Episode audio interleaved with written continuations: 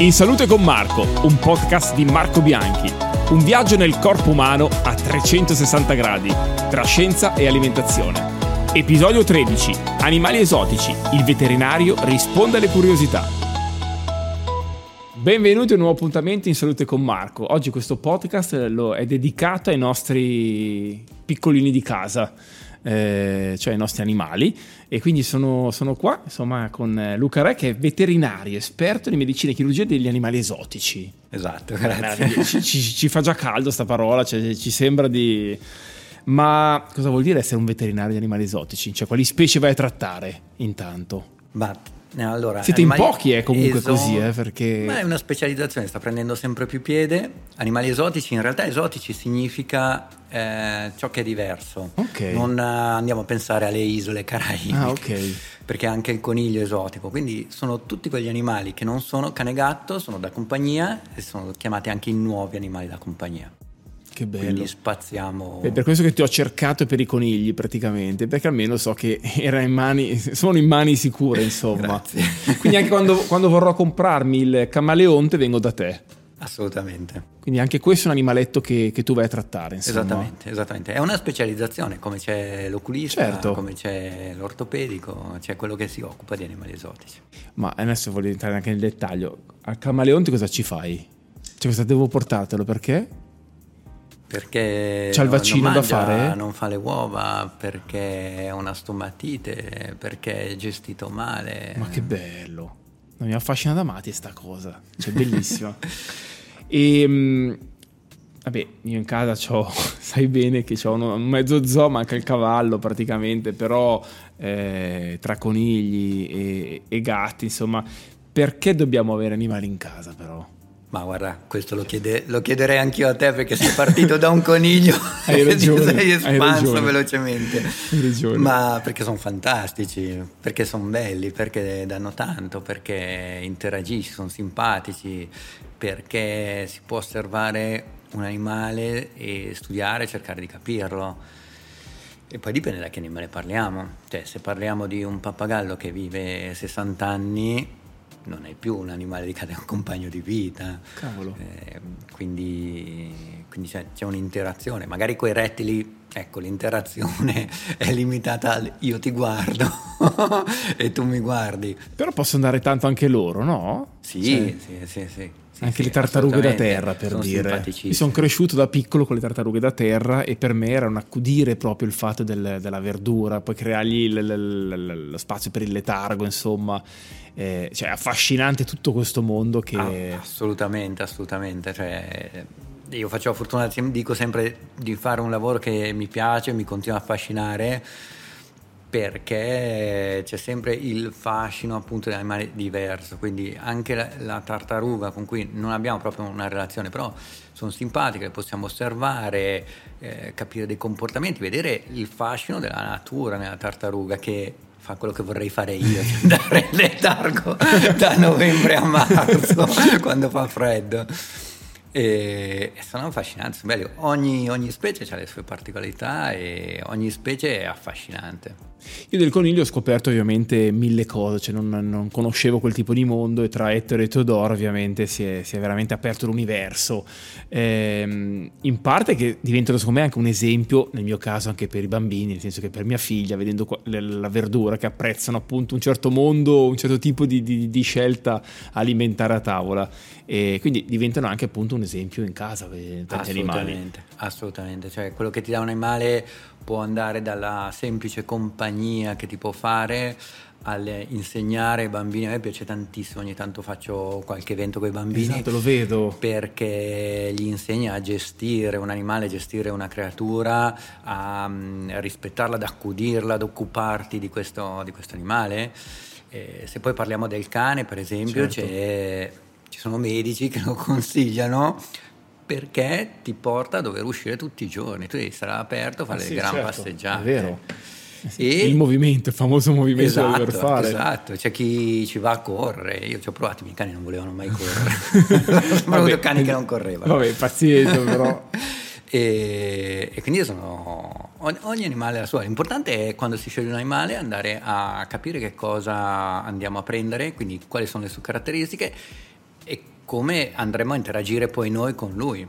Quindi che tipo di vita facciamo noi, che tipo di vita deve fare l'animale. Su questo ci può aiutare molto internet, poi tu sei diventato molto bravo, ti fai tutti questi tutorial, insomma, su, su, sui social, complimenti Luca Re veramente. Eh, detto questo però, allora, come magari, non so, insomma, eh, vai a comprare un qualcosa che non è vivo, però a questo punto converrebbe fare anche una chiacchierata col veterinario per sapere, prima di prendere, acquistare, fare una scelta che magari ti, poi ti stravolge anche la vita, la quotidianità, perché molto spesso è anche questo il problema. Eh, prendono animali sotto periodi di feste e poi magari scopriamo di momenti invece di, eh, sì. di abbandoni o momenti più tristi. Sì, quindi... purtroppo, purtroppo, hai ragione, hai perfettamente ragione, ormai c'è internet e anche se su internet chiunque può scrivere qualsiasi eh. cosa, devo dire la verità che eh, chi vuole cercare certo. trova le notizie giuste, almeno... Sì, a grandi linee almeno hai idea di cosa va incontro. Poi appena si prende un animale la visita veterinaria è indispensabile. È d'obbligo. E se troviamo invece degli animali per strada, cioè, cosa allora, dobbiamo fare intanto? Se troviamo l'animale selvatico, l'animale selvatico la, la cosa migliore da fare prima è chiederci se dobbiamo toccarlo. Questa è la cosa principale, perché abbiamo tutti la tendenza a voler salvare un certo. animale ma uh, uno dei miei motti è sempre che l'uomo può sbagliare ma la natura è perfetta, non sbaglia mai. Quindi se un animale è lì in quel momento c'è un motivo, eh, se è caduto dal nido c'è un motivo, purtroppo a volte il motivo è la selezione naturale, eh, altre volte invece vanno presi, cioè se troviamo un animale che è visibilmente ferito con una frattura, un animale che perde sangue o un rondone, perché i rondoni a terra poi non riescono più a volare. Cos'è il rondone? Il rondone la rondine, ah, okay. ma quelli, tu, quelli, tutti neri. Ah, Sono okay. una specie simile alla rondine, ma Va la bene. rondine la vediamo atterrare e riparte. Il rondone, a proposito perché dobbiamo avere gli animali, che è un animale fantastico, non riesce ad atterrare. Ma il rondone è un animale che quando prende il volo dal nido, poi lo vedremo volare per i prossimi tre anni senza mai atterrare. Ah, veramente? Dorme in volo, si accoppia in volo. Ma ti prego, che vita faticosa Mangia che fa il rondone. Volo, fa tutto in volo. È un animale super specializzato. Madonna, che bello però. Quindi ok, attenzione al tipo di animale che troviamo e ovviamente eh, valutare quanto ovviamente la natura ha già fatto, insomma, quant'è, quant'è il percorso della, della, natura. Assolutamente. Poi teniamo conto che anche se non li vediamo spesso, o per non dire sempre, i genitori sono lì vicino. Ok. Quindi se noi tocchiamo un animale, a volte, la maggior parte delle volte facciamo più danni che altro eh, un capriolo per dire non va proprio toccato, perché poi i genitori sentono l'odore dell'uomo e lo abbandonano. Quindi mh, mm, valutiamo bene se vale la pena eh, recuperarli. Se li recuperiamo dobbiamo fare riferimento a delle strutture che si chiamano CRAS, che sono centri di recupero animali selvatici, ah. eh, che sono deputate proprio per questo scopo. Ecco, lì sì che serve internet. Googliamo sì CRAS, serve. così lo esatto. troviamo e sappiamo dove andare. Il CRAS più vicino, di solito sono la LIP, il certo, WWF, certo. questo. ma anche, anche, io come veterinario, io non posso tenere un animale selvatico più di 48 ore okay. per legge, io posso dargli le prime cure, poi vanno trasportati in questi centri. Il capriolo te lo porto, ma per poco tempo, insomma. Beh, magari anche no. il capriolo anche no cioè, ricevo delle domande abbastanza assurde a volte, legate, sanno che ho i conigli, sanno che ho il gatto, c'è cioè il cane, eh, sanno che mangio in un certo modo, quindi ho tolto la carne da, da una vita e spesso e volentieri mi chiedono ma se io sono vegano posso rendere vegano anche il mio animale? Eh, la risposta credo che sia no, no, dobbiamo ris- rispettare... A meno che tu non abbia un coniglio che... Certo, eh, certo, chiaro, chiaramente però, Però rispettare no, dobbiamo, la natura. Dobbiamo rispettare le abitudini e le esigenze alimentari, questo sì, assolutamente, perché se decidiamo di tenere un animale dobbiamo tenerlo come la natura eh, vuole che sia tenuto, deve alimentarsi così come si deve alimentare. Un cane, un gatto... Un cane, un gatto, il, cane, il gatto molto più del cane carnivoro non possono essere vegani certo. non possono essere vegani, così come se prendi un camaleonte, il camaleonte è insettivoro e quello deve mangiare. Ok, non posso dargli altro. Non puoi dargli altro. Eh, devo farmi, devo, devo farmi una ragione. Assolutamente quindi. sì, quindi appunto dicevamo la scelta dell'animale, tu sai che devi avere degli insetti in casa, certo, eh, certo. Eh sì. e devi tenerteli lì. Quindi se hai un po' la fobia degli insetti, forse non è l'animale è meglio, Giustamente ti viene a salutare Yuki, quindi... Buongiorno. Ciao. Eh sì, è curioso di natura, quindi va, viene, viene durante il podcast, giustamente. Vabbè, ti riconosce, vedi, cioè, ti, ti, saluta anche. Saluta e scappa. ha fatto la sua incursione praticamente. E invece per quanto riguarda, vabbè, eh, io vedo il gatto, prima di addormentarmi lo accarezzo, da, insomma, mi dà un senso di, di relax. Eh, c'è un po' una connessione però tra, cioè, perlomeno ho letto in giro, insomma, tra depressione, ad esempio, avere un animale in casa. Quanto può aiutarci un animale? Sì, assolutamente. Pensiamo solo che con gli animali ci fanno la pet therapy quindi la fanno col cane, la fanno col gatto, col coniglio, col cavallo, eh, quindi assolutamente sì, non è il mio campo, però sicuramente eh, c'è un, una forte influenza, ecco. quindi dal punto di vista della depressione. Mm, anche solo la compagnia che ti può fare, piuttosto che, come dicevamo, il cane che lo devi portare fuori, stare all'aria aperta, certo. fa, fa benissimo eh, quindi sicuramente può aiutare in questo senso. E sicuramente anche un discorso di responsabilità che vai a dare, insomma, per la quale ti, sì. ti prendi per, eh, sì, sì. per, un altro essere vivente. Esatto, e l'affetto che loro ci trasmettono, perché insomma quando torni a casa vedi il gatto che ti viene incontro, il cane che scodinzola, il coniglio che non ti fa camminare, esatto. perché, cioè, un'allegria unica.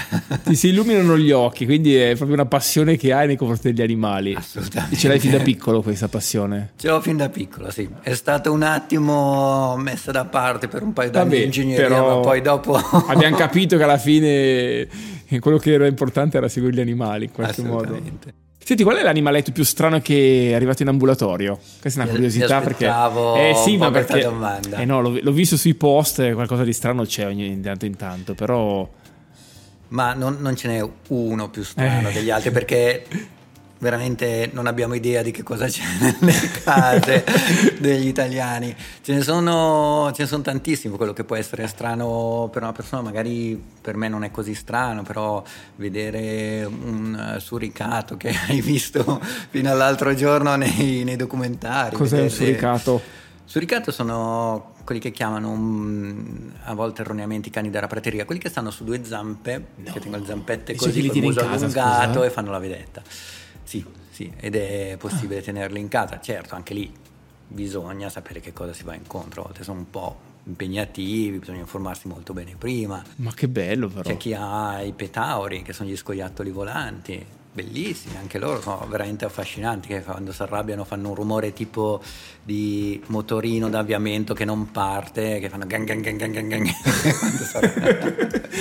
Però bisogna sapere che sono notturni, quindi... Ah ok, quindi che vita fai? C'è esatto. uno che porsi le domande. C'è chi in casa ha il riccio, il riccio africano, non il riccio nostrano, il riccio africano che è regolarmente detenibile, anche quello notturno, ma anche il semplice criceto è notturno, quindi eh, si adatta un po' ai nostri ritmi, però la ruotina di notte. Gni, gni, gni, insomma, o è una casa grande, sai dove metterlo, esatto. se no, insomma, non in cameretta. Esattamente, esattamente.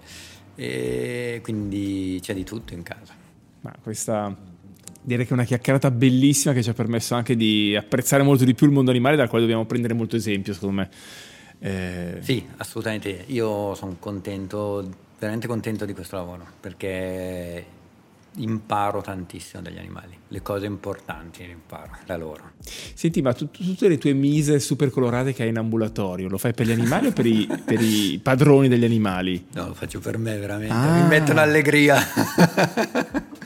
mi mettono allegria. Sei fantastico Luca. Eh, grazie mille per questa chiacchierata, io credo che abbiamo sensibilizzato anche sul discorso appunto animali e sul fatto che possono davvero essere utili per la nostra salute a 360 gradi mi raccomando, rispettosi al massimo con quella che è la loro natura, ovviamente. Questo, questo sì. Grazie Luca Re. Grazie, grazie a te Marco. Grazie mille, grazie ci vediamo alla prossima puntata di Salute con Marco. In Salute con Marco è una produzione Realize Networks.